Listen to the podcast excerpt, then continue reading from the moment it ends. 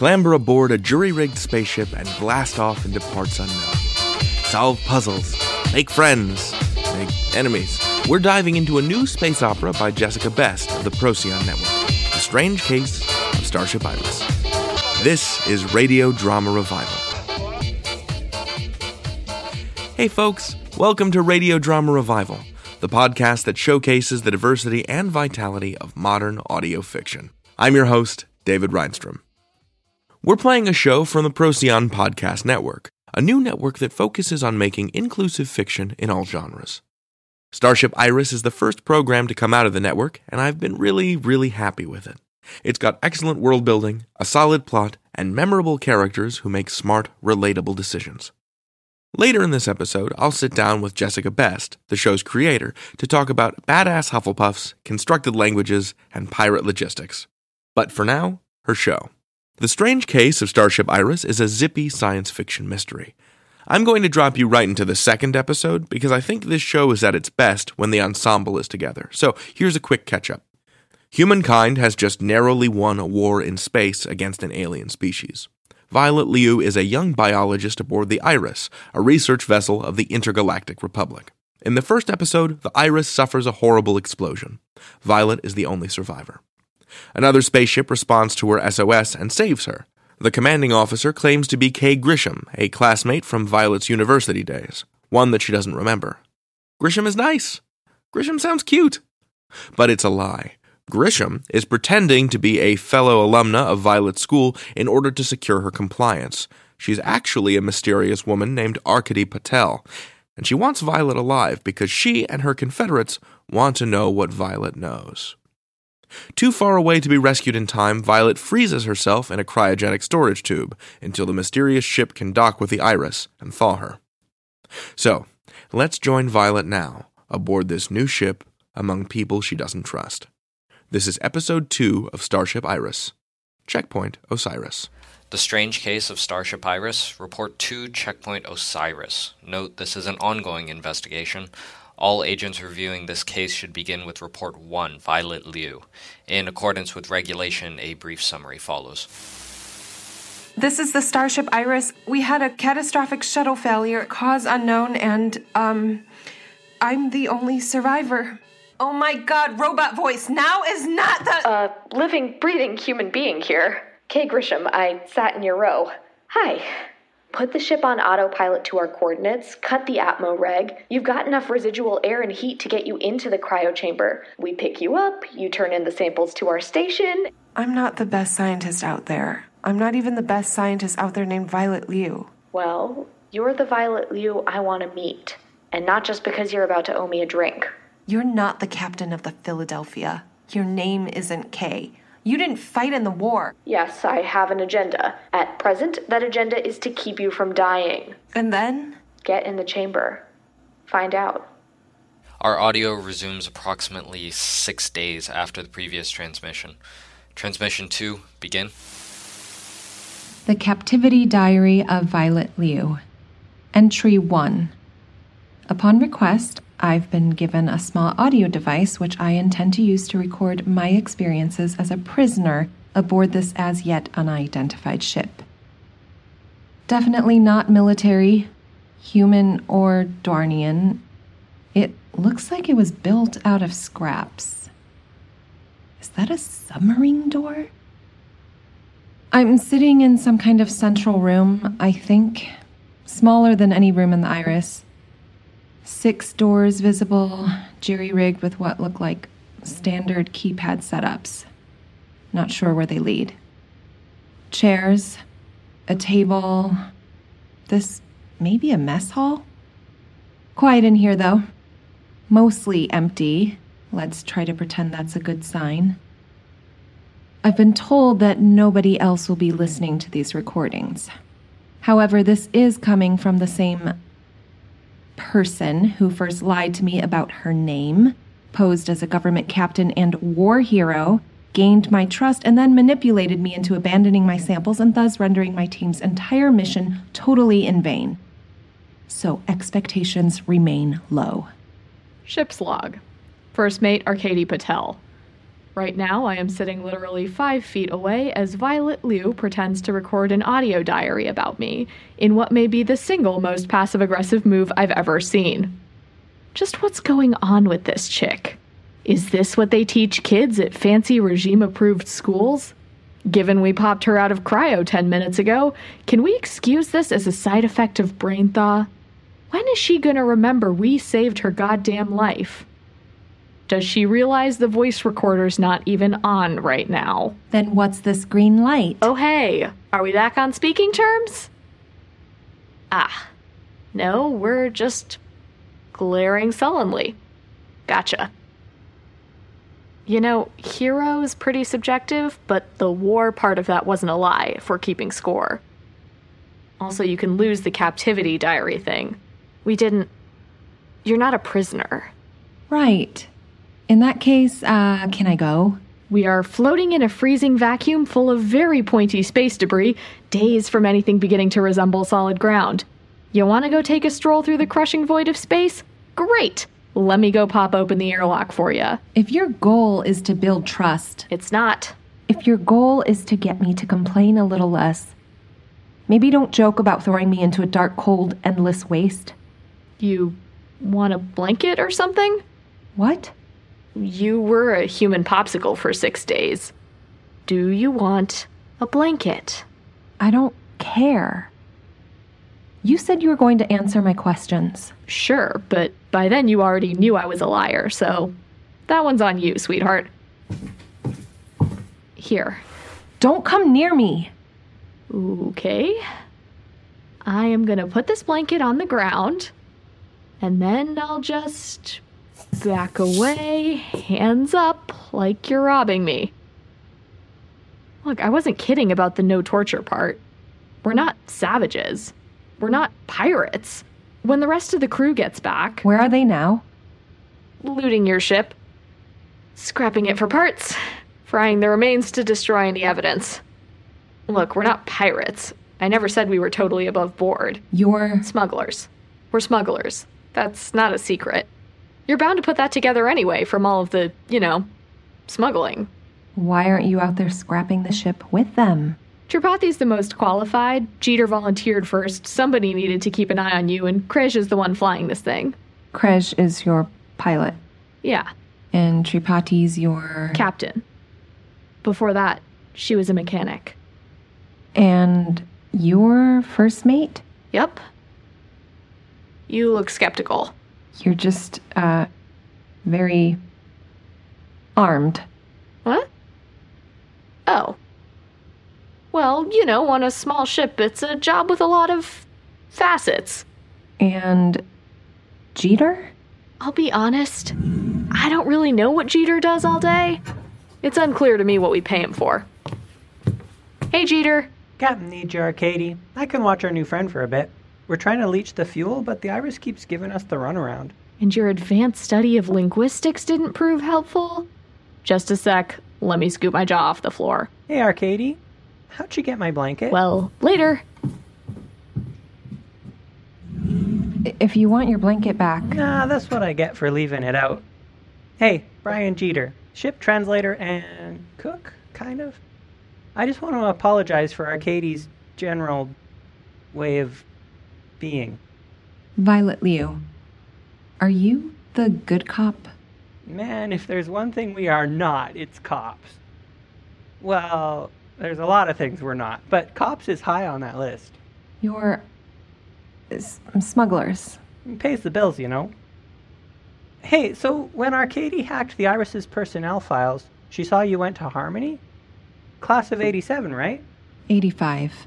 Ooh, your first year was the purge. Freaky, right? Watching them arrest half the faculty? It was a.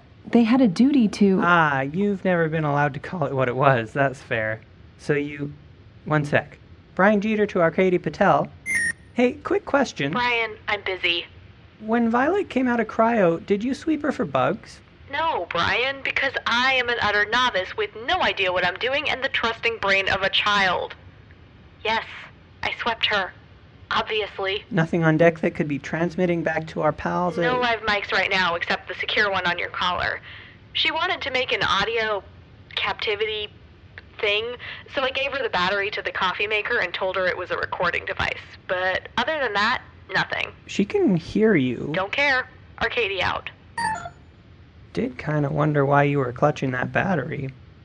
So, you knew Alvy? No? Alvy Connors? Probably went by Al if he could help it. He was an engineer. Al Connors.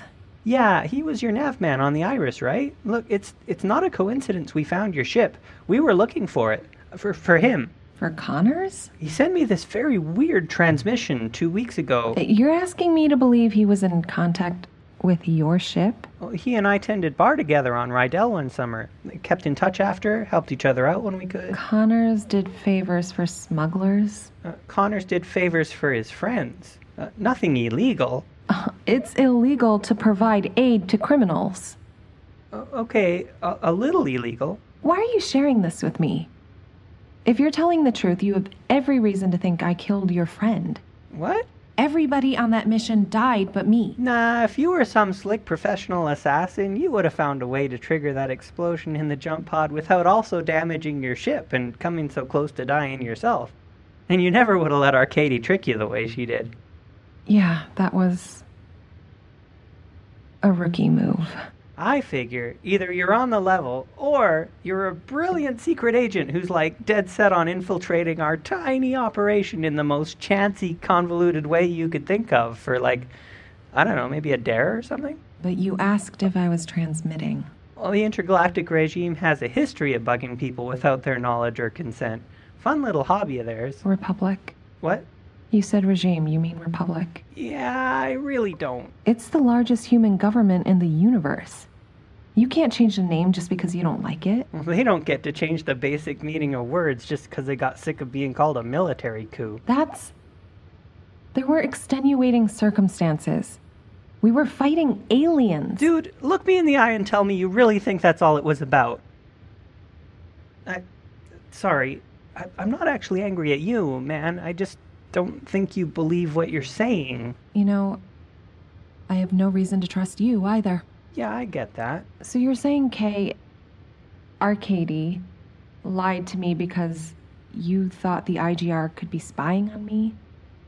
You you knew Connors was dead by that point. Why even get involved? Well, beyond the fact that saving your life kind of felt like the right thing to do, we were hoping we could learn more about whatever happened with the iris. Jeter, Yeah, Katie? ask Lewis. Uh, ask her yourself, dude. She can still hear you. Besides, I thought you two had kind of a fun rapport. Quit being an ass. We don't have time. Liu, what are the odds you know how to shut down your ship's failsafes? The what's? The failsafes, Violet. It's a security measure built into the system. I don't know. You conned me into resetting the password. That didn't get you in? No, you need deeper clearance to screw with the. Authorization code not accepted. It's hard to override once the sequence starts. Would you like to try again? I don't know. I don't know. Why would I have any clearance at all? I'm a biologist. We only have your word on that. Your word, and some personnel files that are not that hard to fake. I don't. Arkady, dude, she doesn't know. Find another way. Yeah. Arkady out. Should we be worried? Mm, not yet. I, I don't think. Then when? Ah, trust me, it'll be pretty apparent. Is this ship even safe to be on? Why? Oh, because of the whole Frankenship thing? Trust me, the rumor looks a lot better from the outside. Besides, the iris was state of the art, so, you know, that's no guarantee. Um. Yeah, you're newish to life in vacuum, right? Everything's high stakes, man, all the time, to the point where it kind of equalizes back out and you learn not to get so worked up about things. Like that old saying. It's not a crisis until you're actively on fire? I mean, that works. Before, were you trying to imply that what happened on the Iris wasn't an accident? Uh, look, uh, Connors knew something was up two weeks ago. Is that what his transmission said? Hard to tell exactly what he was trying to say, but it's gotta mean something because it's very odd. How? Do you want to hear it? Is is is that gonna be weird for you? It's fine. Okay, uh, let me just. Jeter, my man, my pal, what is up? No doubt this message will be unexpected. Get in line. Surprise assignment a short vacation from the lab. safe to say I'm living large. Of course, the mission's secret, but exotic locales, limited work, it seems almost designed for me. We're passing near your neighborhood, Sector 284325. The schedule's gonna eliminate any chance of a reunion, tragically. You'll miss us by days. We'll be there in two weeks. But maybe next time, yeah? The boss man's pissed, but wrong or right, I am enjoying a break. The violet nebulas, the dark, quiet skies. Thought I might find it a little creepy or something, but damn, right? Sometimes you gotta enjoy the ride. So, in one or two days, we will be soaring as she flies through Checkpoint Osiris, Rydell style. Well, everyone knows goodbye's bad luck in space, so. Later, friend. Wow. That. I'll admit that does sound like him. Yeah, it's not an imposter or anything. But do you notice how his eyes keep moving back and forth as he talks? Like he's nervous or. Reading something? Yeah, but are you seriously suggesting someone pulled a gun on him and forced him to send you that? I don't know, man. Uh, Rydell style, that's a joke we had. Although it doesn't really make sense here. And he knew we weren't heading anywhere near that part of space. He probably just forgot or wasn't paying attention. That wasn't Connors. Look, he was your friend, and not to speak ill of the dead, but that was absolutely Connors. Uh, he seemed nice. He was the only person on the ship who made an effort to be friendly to me. But he was scattered, checked out, and maybe the laziest person I've ever met. Did you know him at all before the mission? I didn't know any of them before the mission. It was last minute for me, too. That guy loved his work. The summer we met, he was writing this program on the side. He'd pull a double at the bar and then go write code for six hours just to wind down. It was ridiculous. Made us all look bad. But man, you couldn't hate him for it. Work ethic like you wouldn't believe. People change. Checkpoint Osiris doesn't exist. Searched every map I could find. I don't know. It's freaky hearing him. The voice is right, but the cadence, the syntax is just off. There's no way he wasn't trying to tell us something. I mean, he gives us coordinates and a date, talking like we're gonna pass each other when he knew my ship was on the other damn side of space. We were on our way to try to intercept you when. Yeah. Guess you guys ran ahead of schedule. The checkpoint thing. There's this story about Osiris. In Egyptian mythology, he was a god, right? So his evil brother chops him up, and then his wife's got to go around, gather the pieces, stick them back together. Seemed like a warning, maybe? Or uh, come find us? Or passing through a gate that doesn't exist, like death? Yeah. I figured it was a math joke. What? Checkpoint Osiris. There were plans, but it never got built. Some kind of local unrest or. Anyway, it fell through. It wasn't something you talked about, but that's why the route in that region goes straight from 09 to 011. I lived near 011 for a few years. People whispered about it there a little. I could see a programmer joking about it. When is 10 an imaginary number? You know, something like that. Osiris oh, was number 10? It would have been. Huh. What? Rydell style. The joke was management was really stingy with mixed drinks, how much liquor you could put in. So we started saying Rydell style to mean the same but minus an ounce, or like the same but one less. Like a bike Rydell style is a unicycle, so Osiris Rydell style. Checkpoint 9. Wait, I think I know what we need to do. Liu. Arcady, we're kind of busy right now. Violet Liu, if there is the slightest chance you have any clue how to bypass the failsafe. I already told you. Yeah, but your safety's on the line here, too. We are working on a countdown now, and I do mean a countdown. What? No, it's a science vessel. No way would it have those protocols. Yeah, well, tell that to your science vessel. Termination sequence commencing in five minutes. So, is the Iris going to self destruct? Unless Liu's got something to share with us. I- I don't know. I- I've been conscious for half an hour and I don't know what's going on. I don't know what happened. I don't understand what Connors was trying to do, and I have no idea why they built war protocols into my ship. This is just not the sort of thing we're told, okay? I don't know. Well, shit. Plan B? Plan B is being generous, but yeah. Captain Tripathi to all crew? Guys, it's hard to spin this in a positive way. In about four and a half minutes, the iris is going to explode. Now, we are currently tethered to the iris, and Arkady senses cutting the tether might also trip the failsafe. No way to know. Arkady senses also that it's still our best course of action. Detaching doesn't set the iris off. We want to be as far from that ship as we can when it does blow, so time is of the essence. If there's no objections, we're gonna untether. Nobody? Violet, you get a say too. This really is all our lives in the balance. Uh, no, no objections. Good. Brian, let me and Arkady back in. Violet, you too. We could use an extra pair of hands. This way. Come on. Krej, are you listening? Captain Tripathi? Krej, how do you feel about outrunning an explosion? Uh, I'd file it under lifelong dream. That's what we like to hear. All right, power to full and stay ready. The second we are safely back in, I'll give you the signal. Brian, Violet, you guys almost in place? Almost. This way. Uh, so the thing with Alvy's code? Brian, no offense, but is this the time? Uh, point taken. All right, Captain, we're here.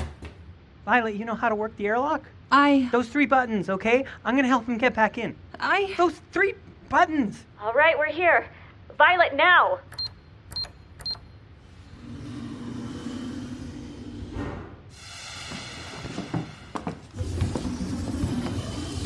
Come on, here, up. You okay, Captain? yeah, thumbs up. Arkady? I'm fine, Jeter. Let's move. Crewman Jeter, Captain Tripathi. Everybody in? Remotely cutting the tether. Krej, get ready to live the dream. Strap in, have cats and moon doggies. What?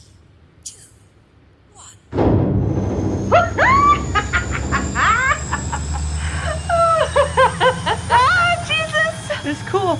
Krej is the best. Is this really. Whoa! How best feels? Anybody else, and we'd be hot mash right now. Folks, I want to apologize for the turbulence. We are currently fleeing that smoke cloud at downright unsafe speeds through debris field, that is, taking some damn impressive stunts on my end. Gonna advise that y'all make your way to the nearest secure spot. yeah! Oh. Aren't there supposed to be emergency harnesses down here? Captain, you took them apart to make that hammock in the mess hall. For morale. In retrospect, that was a poor call. If conditions persist, you might want to take a sec and pray. Deity of your choice, I figure cover as much ground as we can. And if conditions get much worse, I'm gonna need crewman Jeter up here pronto for a little good luck kiss. Can't hurt, right? In the meantime, I advise you to remember that the closer we are to danger, the more clearly we can hear the elemental thrum of our own vitality. In this moment, we are living. Kids, you are gonna want to hold on to something. Krej, dude, it is kind of hard to navigate the hallways right now. Okay, we just oh need to get to the end of this hall. There's a safety whoa safety railing we can brace against. It should hold our weight. Who designed this thing? I did, but point taken. All right, count of three. We run as hard as we can for the railing. One, two, three.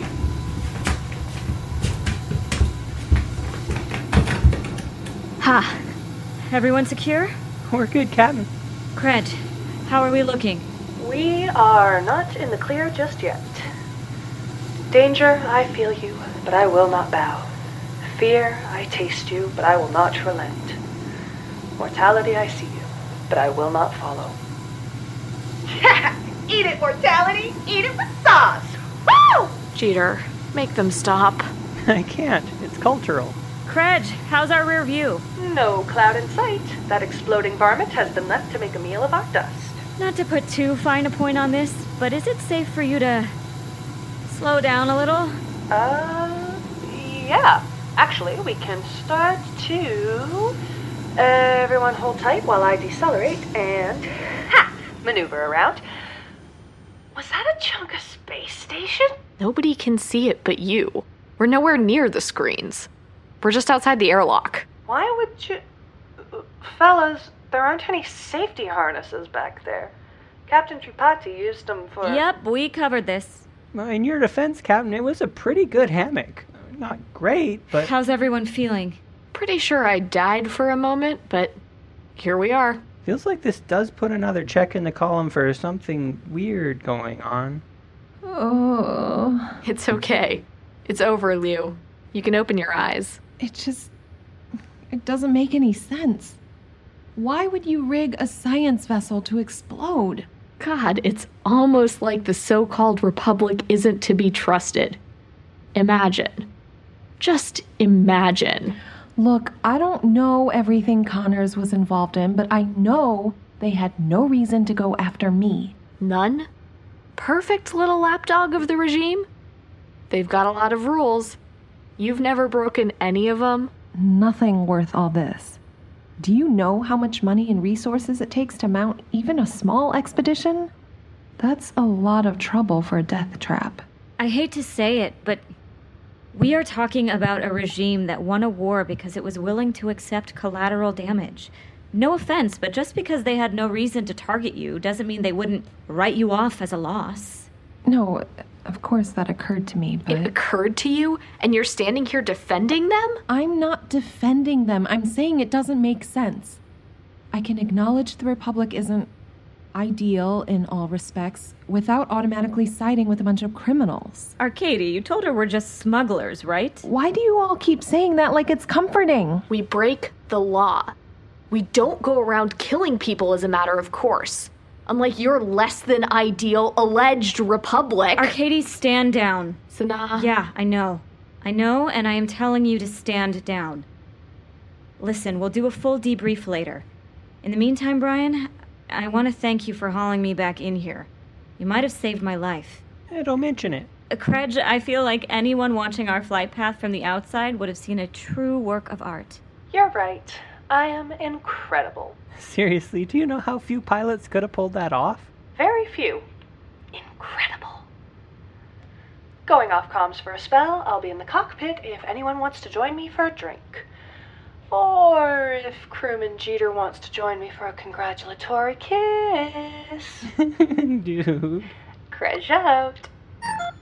Arkady, as always, when the chips are down, there is nobody else I'd rather have on my side.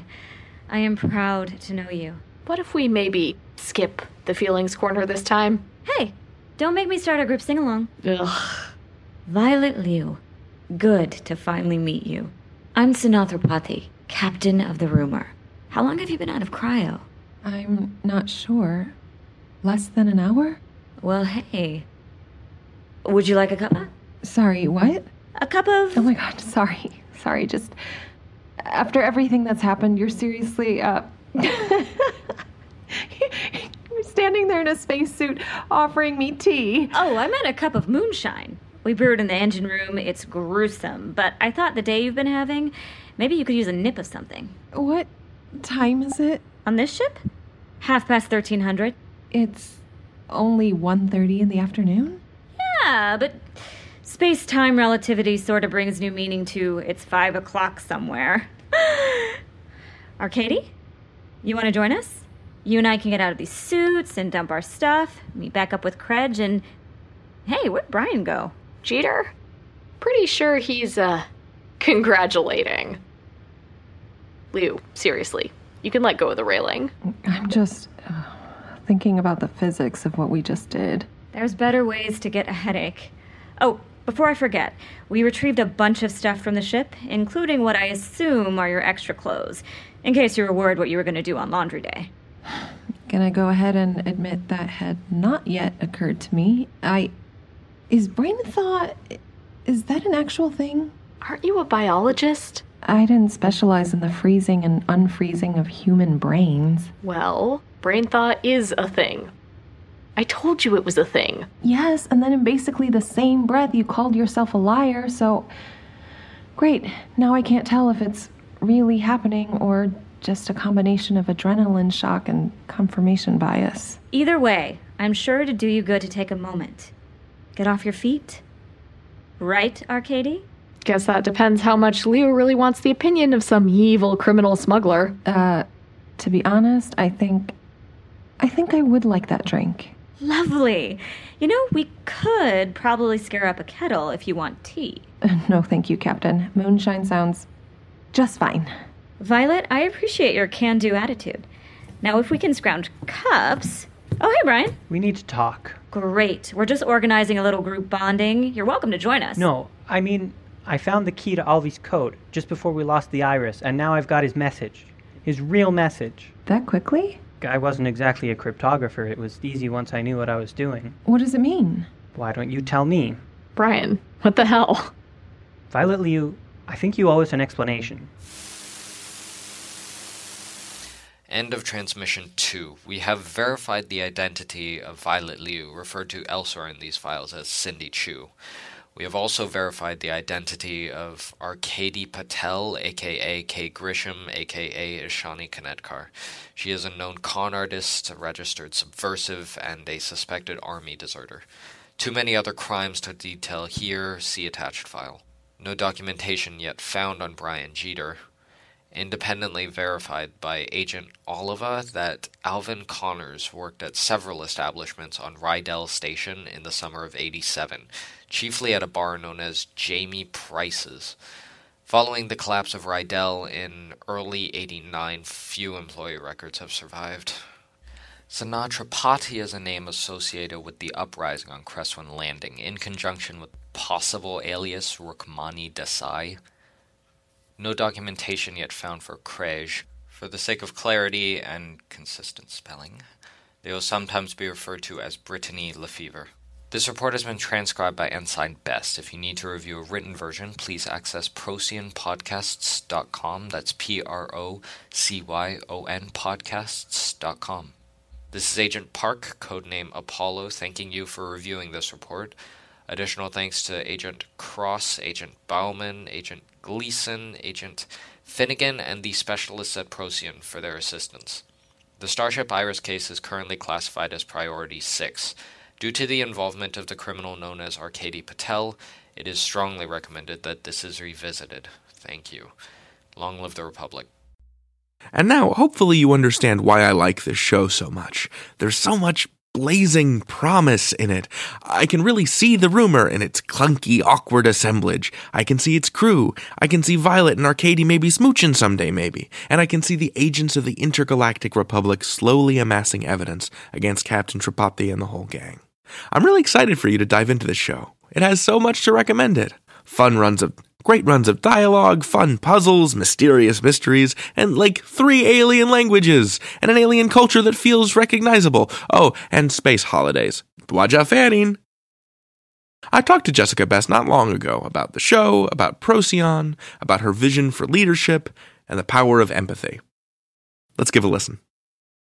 Jessica Best, welcome to Radio Drama Revival. Hi. Hi. It's good to be here. How do you do? Doing well. It is a pleasure to have you. Oh, thank you. So, this is going to be the first time that anyone in my audience will have heard um, an interview with someone from the Procyon network. Can you can you go over your mission statement with me? Yeah, absolutely. So, we are a group of um, podcast fans that came together over our strong feelings about various fiction podcasts and sort of gradually realized in talking to each other there was just sort of this this growing sense of maybe we could instead of just you know having strong feelings and or complaining about things maybe we could try to make the art we want to see in the world and so procyon is a group mostly female who are trying to make shows that reflect diversity in the world. Yeah, and in regards to gender, sexuality, race, culture, um, just trying to add a little bit more of that into the conversation. Yeah, I, before before Iris, I'm not I'm not sure I ever had heard something with a South Asian ship captain before, Mhm. like a science fiction um, franchise with a South Asian like command officer. Mhm. There's there's just a lot of elements of Iris that are to me just sort of seem quietly groundbreaking. like you're not you're not endeavoring to make a big deal of it, but it definitely challenges me and makes me realize, oh shit, there isn't enough of this in the world. Yeah, I feel a little bit awkward sometimes talking about diversity as it relates to my writing, just in that, like, waspy, straight, cisgender, white girl talks about diversity. Trademark. Yeah. Um, That's a good jingle though. Thank you. I've been working on it um, my whole life, basically. I mean, I came of age in the 90s. I came of age in the generation of like Captain Planet um, and that kind of thing. And I feel like, I don't know, like sometimes the way that diversity is talked about, it's like eating your vegetables or something. Right, like boxes to check. Yeah, yeah, yeah. And even like you just you see this in like some 90s stuff in terms of how they treat women where it's like if like like they're going to put a strong female character in the show, which is great. I am in favor of strong female characters. The the whole like early 90s feminism where they've got to make a big federal case about like everybody's got to be like, "What uh uh a woman?" Um A g- g- g- g- girl that punches. right, right. The idea, and, and definitely she punches, right? Because in the early 90s, that's the only way you could be cool. I feel like, you know, that there's a way to reflect the actual variety in the world without making it like a very special episode. Because people just are. People just are, man. the, the personal is political, the political is personal. Like, when I was writing the early episodes, and I, I was just, and this was before I was involved with Procyon, and it was just kind of me out there. I would invite friends over, and we would do table reads, so I could kind of get a feel for how it would actually sound. Because when it's just you in your apartment and you're saying it to yourself, you're like, I have lost all possible mental framework for whether or not this even makes sense. You know, like you're just staring at the words at some point. It was really, really useful to like actually hear lines spoken by different people. But so there was a part in the second episode where uh, Captain Tripathi says some line that's like prime the phasers and let's be ready to run if we need to. And just like seeing my friend read that line, she's like a Star Trek nerd. It was just this immense moment of like the joy of being little kids playing on a playground of like oh shit fucking anybody can be a captain like why why the hell not like so often i think in hollywood they get obsessed with like these types you know down to like which personality type is like the brunette which personality type is the black like in real life you know captains come in all shapes and sizes and colors Yeah, you were you wrote um in an interview you said that you were kind of obsessed with the idea of a badass Hufflepuff. yes. Uh, for Captain Tripathi. Yes. What what does it mean to lead with that kind of empathy? Yeah, I think that, I mean, there are aspects of her that came directly out of talking to a friend of mine about just even in the corporate world, seeing different ideas of what leadership is. And she'd like bounced around a little bit in terms of encountering a wide variety of management styles um, from her bosses. And the first female boss she had ever said to her. So like what are your like how do you feel? Like what are your goals? Like what what do you want out of your career? And how can i help you achieve those things? And it was just such a wild departure. Isn't that nice? yeah. Like oh like it's you you're just a you, you can be a person to them. Like you know that it doesn't have to be competitive. It doesn't have to be adversarial i don't know. I, I think that we could stand to see more types of leadership in genre entertainment fiction you know because like it's it's very movie trailer friendly to have the type of leader who makes big yelly speeches while standing slightly above everybody else. But especially in a situation where maybe you're not operating under like a formal command structure you know, it's got to be all about the relationships. It's got to be all about knowing the people in your group, knowing what they can do, knowing what they need to be happy and work with each other. like doing that nurturing work can be part of it's it's a kind of a longer term view of leading. Mm-hmm. Because you can't just lead only during the yelly speeches. You have to lead during the boring time out in the black, right? Right? I mean, like, imagine having a boss who was just doing yelly speeches all the time. You'd want to jump out a window. Yeah, mutiny. so since the rumor doesn't function under like a standard command structure, Mhm. is it kind of like piratical? Was Sana Tripathi like elected? So she she definitely didn't attend any kind of captain training program. I think it was sort of a thing of at some point they kind of realized that she was doing all of the captain work Uh-huh. and it just felt natural for her to to have the name since she was already the person everybody was turning to. And I, I like the use of the word piratical there. I mean, this is probably a relatively well known factoid, but Lay it on me. The, the audience needs pirate facts. yeah, I mean, it, it kind of blew my mind to learn that, like, pirate crews were surprisingly democratic. I mean, especially compared to, like, the British Navy at the time. You know, it wasn't like brawls all the time. You know, it's kind of hard to be a pirate. You have to coordinate a lot of logistics. And you kind of need everybody to be on the same page about stuff, especially because, like, if you're a pirate crew and you have a problem, it's not like you can, like, turn to, like, a higher pirate government. Like, no one's going to bail you out of this. Right. It's it's as complicated as being like a a merchant ship or like a naval ship of the line, but worse. Yeah. Yeah. And like, you know that if you screw up, there's a lot more of them than there is of you. Yeah, no, pirate ships were like, the pay was better. I mean, and I'm sure that, you know, this varied from ship to ship, but from what, what I understand, like, in some ways, kind of a better deal.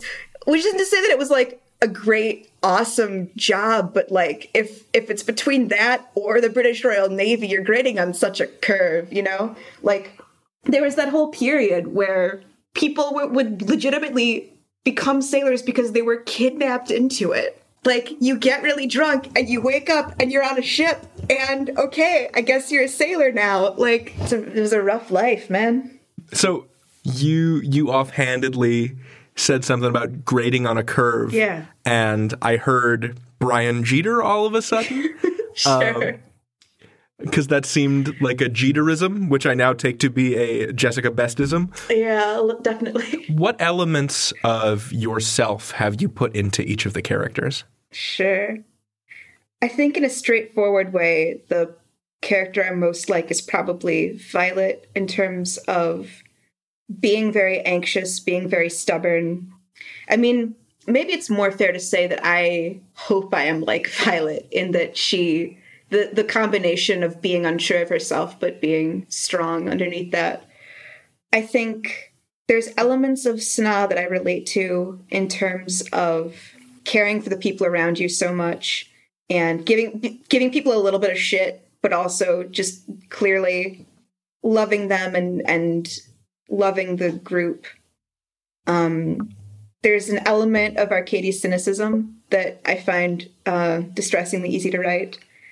I would say that Brian probably has the most of my speech patterns, which is funny because Huh. he's a very laid back character. Just kind of like dude and man. Yeah, dude, man. I I call everybody dude and man. I call my mom dude. Yeah.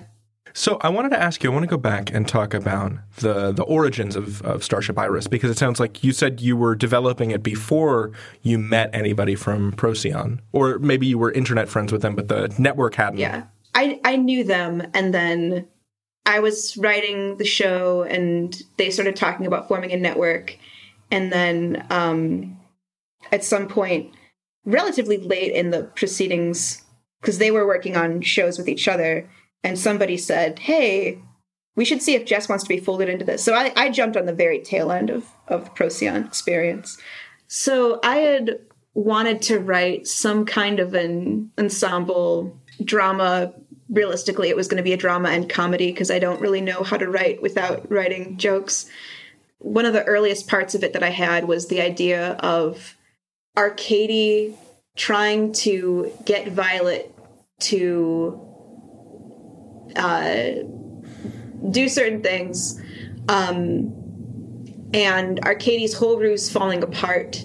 And then the the thing that that interested me was the idea of at, like once Violet knows that it's all a lie, how can Arkady still get Violet to do what Arkady wants her to do? Like without credibility, can you still make an argument? And then the idea of saying to someone who doesn't view themselves as a dogmatic person at all, like saying to them, you know, science is a form of belief. Like, I think there's something kind of beautiful in looking at science through that lens and saying, you know, it's not this dispassionate collection of facts. Like, there's something really glorious and life affirming about the idea of looking for answers. But at the same time, also, that it's kind of dangerous to see yourself as being purely rational because nobody is.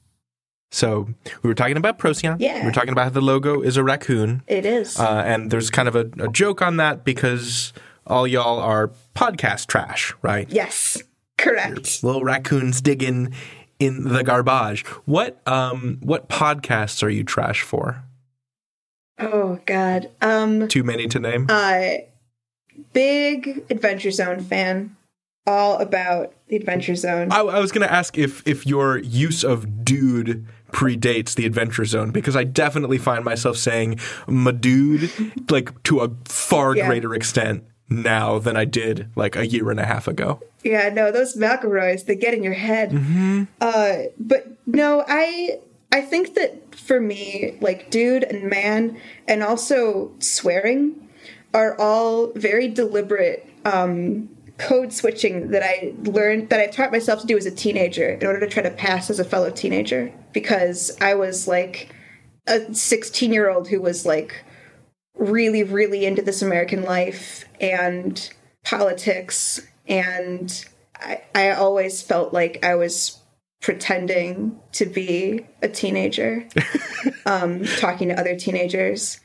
So, in terms of um, Bright Sessions, was a big inspiration to me. Just learning that it all came out of a like mid twenties podcast fan who just you know she's like Lauren Shippen is incredible and her and her it's such a fun show but like she's just a person who like just woke up and was like I'm going to write a podcast and did it and the idea of like oh what separates her from the rest of us is I mean she's very talented but also like she just did it Lauren, if you're listening, you inspired a podcast. Lauren, you're incredible.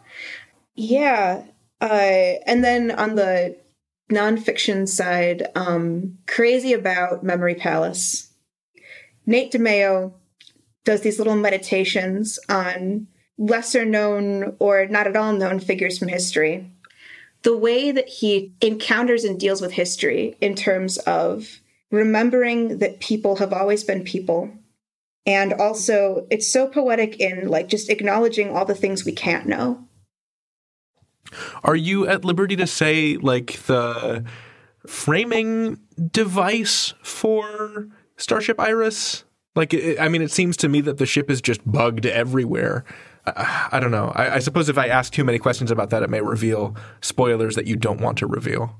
yes i will only say that what's going on in terms of the framing device will be addressed part of that for me just came down to wanting to tell a story where the framing device is part of the story and things start to break down or change like just fundamentally structurally i don't know you see in like uh sondheim musicals a lot of times that there will be a character who will start off being kind of the narrator character. And then at some point usually in like act two other characters will be like hang on wait a minute. Why are you the one telling the story? You're a person in the situation too. And i mean that's resolved in different ways in different shows of his. But like that changes from then on like the, the framing is different. Like that kindly old man narrator like isn't there anymore. Like the structure changes in a way that reinforces like, oh, shit's gotten real. That's when you know shit's going down in a Sondheim musical is when people start talking to the narrator. You're like, fuck, man. So I'll say for me, what the what the frame of Starship Iris seems to do is maintain the the stakes of the IGR like being on their butts, even when the rumor is seemingly has nothing to do with um, the Intergalactic Republic. Like even if they're off doing something completely different, it reminds you, oh shit, they're being watched this whole time. Yeah, yeah. Another thing that interested me from the beginning was the idea of telling a story where every piece of information that you have, you know that the villains also have. And so, yay, they're making headway. Oh, shit. Also, this is going to be so bad for them. Right, with every revelation, the the priority of the IGR's mission raises, right? Right. What kind of science fiction do you like? Like, what are the influences of Starship Iris, and what did you feel was missing from the stuff that you loved? Hmm. I mean, weirdly, a lot of the influences for it are not science fiction. Ooh, interesting. I mean, like the I read the Animorphs books as a kid a lot, and so I think that that was I don't know. I think really central to the like why I wanted to tell an ensemble story in the first place is because I am a sucker to the point of self parody for stories of plucky outcasts coming together despite their differences and realizing that if they work together they're more than the sum of their parts and they can defeat this like all powerful enemy I just I want to mainline that in my veins. I want to rub it on my eyeballs. It's shameful. Like leverage is I think an iconic example of that. And everybody having their own skills that are different and their own experiences that are all valuable are all an integral part of this ragtag crew that's always been very appealing to me. I got to get back on that leverage train. That was my jam a couple years ago. Leverage is incredible. It's it's so weird to watch it now in in this era of I don't know, like the the, the technology stuff is like already dated. Um but like just watching that crew stick it to evil corporations and politicians, it's oh, it's a delight. So yeah, so like Animorphs, Leverage, the the music of Doomtree, which is a hip hop collective based out of Minneapolis. In terms of tone, it's at this point I think it's five. Yeah, it's five rappers and two producers, and they play they play with a lot of genres, but um, they have songs where all five of them are rapping on it together, and it's almost like that heist team of them like passing it back and forth. And they they rap about being a crew. They rap about uh, traveling together. I actually found out about them through Night Vale. Um, they one of their songs was featured on as the weather on an episode of Night Vale. But they they really encapsulate to me the idea of this tight knit group of very distinct personalities who are it's them against the world so, in terms of like science fiction, I was real into Firefly uh, in in high school and college. I mean, if you're writing a show about a group of plucky space smugglers, like that is the go-to comparison. Uh, I've I've watched a lot of um, Star Trek. My best friend is really into really really into all Star Trek, but so we've been watching Voyager. I mean, it's real '90s, but it's fun. And again, like we started really watching it around the election and Captain Janeway. Like, there is something about watching a capable broad commanding a crew of diverse specialists, and like, no one questions that she's in charge. That felt very therapeutic around the time of the debates. I don't know. I, I like sci fi, but in terms of being a reaction to stuff that I kind of felt like needed to be explored more. I kind of figured from the beginning that if I was going to write a race of aliens space aliens. They needed to either be nothing like humans or exactly like humans. Because I think anything else has the potential to get really uncomfortable. Like in some of the older Star Treks, the idea of like, oh, this is the planet where it's a bunch of angry people. Or like, oh, this is a planet where everybody is like super, super, super, super, super chill. And that's the whole planet. Everybody's like that. Yeah. It's just really hard not to read that as being some kind of stand in for some kind of prejudice. So that was like one thing I had from the beginning was Dwarnians are exactly like humans. What do Dwarnians, or should I? I'm not even sure if I should ask you this. I was going to ask, like, if you have a head canon for what Dwarnians look like other than purple. No. Okay. I don't. They're purple and they're humanoid enough that it's not weird that Brian and Krej are together. That's all I got. Gotcha. Um, and seeing the amount of variation and how people imagine that brings me life. I love it. Yeah. But yeah, so in my mind, Dwarnians are exactly like us, just with like different cultural history. And like everything about the way that culturally they see the world different is just informed by their collective history and experience being different. But temperamentally, they're the same. So, Starship Iris contains a couple of constructed languages, including Dwarnian, Medieval Dwarnian, and Rachel Noke. Uh, how did you how did you originally get into constructed languages, and how does a person make one? Sure. Um, so I'm not good at language at all. I, on a political level, I think that everybody should be bilingual at the least. And I don't like, I don't want to be that ugly American who goes abroad and is just like, bring me a steak. but I'm really, really bad at like trying to learn I, I took spanish in high school and in college and i took intensive spanish so the expectation was you know like your classes are in spanish you write all your papers in spanish and i could not make the switch to thinking in spanish um, and i found trying to talk in spanish just so frustrating because i didn't speak it well enough to make jokes Mm-hmm. and I was like, what's the point? Oh, I can identify. I, I can't prove how clever and funny I am. Why even talk?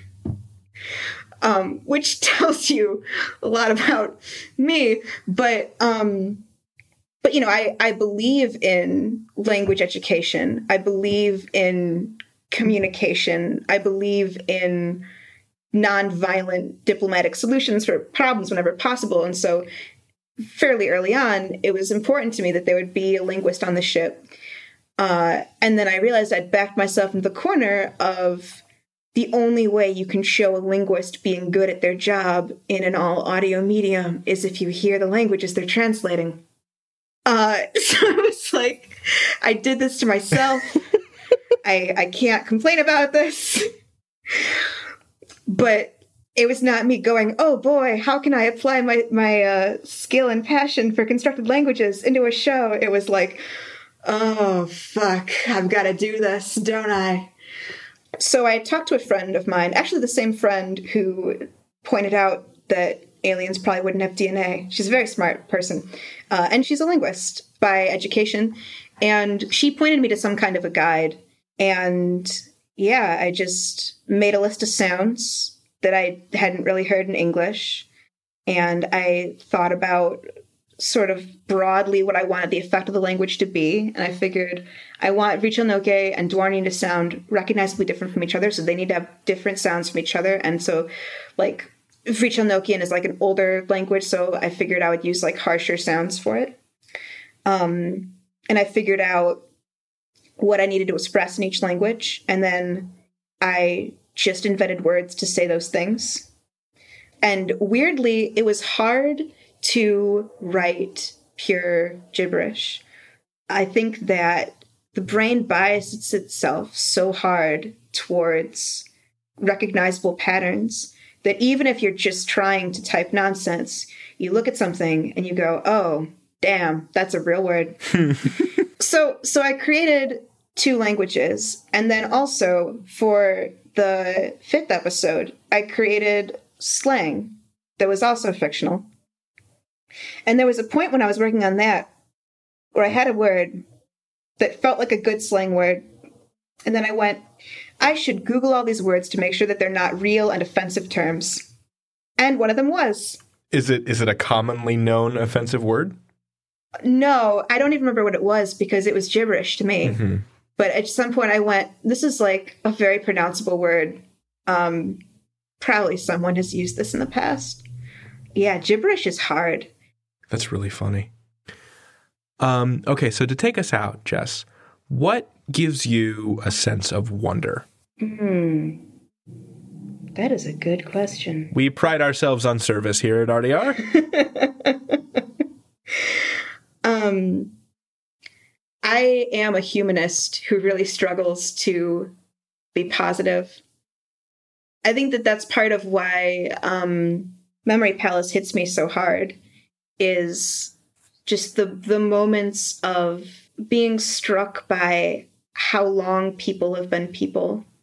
You know, there's just there's so many of us living in every possible condition all over the world and there has been for so long just the magnitude just the sheer humanity um yeah all the stories that we'll never even know yeah Dang. so the the great mass of unknown humanity is what is what gives you a sense of wonder. Yeah. Yeah. And also those those moments of feeling connected to history and feeling connected to the human experience. Really briefly, before the cynicism kicks back in. Sweet. Yeah. Well, Jessica, thank you so much for coming on Radio Drama Revival. This was a delightful time. Oh, thank you for having me. It was super fun. It was my pleasure. Oh. Thank you, Jess, and thank you, listeners. Follow Starship Iris on Twitter at Starship Iris. They've also got an excellent Tumblr at iriscasefiles.tumblr.com. You can follow us at Radio Drama on Twitter or on Facebook, and you can visit our website and submit your own show at radiodramarevival.com. Your ratings and reviews are always welcome, whether on Apple Podcasts or whatever your favorite podcatcher is. Subscribe, review, tell a friend. Thank you for listening to Radio Drama Revival. Our theme music is Danger Digidoo by DJ Stranger Danger. You can find his music in Oakland or on SoundCloud until that service, along with California itself, tumbles into the sea. Our ship's pilot is Matthew Boudreau, who is also our line producer. Matt can sail us through a lightning nebula while blindfolded, as I learned one fateful day after having proposed a very foolhardy bet. Our science officer is Eli McElveen, who also serves as our interview producer. Eli can identify a dangerous alien life form at 900 paces. He just usually neglects to warn me that they're dangerous until I'm already trying to shake its hand. Our ship's gunner is Monique Boudreau, who also serves as a researcher and submissions editor. Monique is never happier than when she's behind the controls of our nine barreled plasma cannon, which, like, I do not know how she got one of those installed without me noticing because we are a research vessel, Monique. Our navigation officer is Heather Cohen, who also serves as a researcher. Heather can dead reckon us home from anywhere in the galaxy with just a sextant and a cereal box. It's the greatest thing I've ever seen. Our captain is Fred Greenhalgh, executive producer. He has a cool captain's chair and a sweet command patch, and when I grow up, I want to be just like him. I'm your host, David Rheinstrom, and this has been Radio Drama Revival. All storytellers welcome.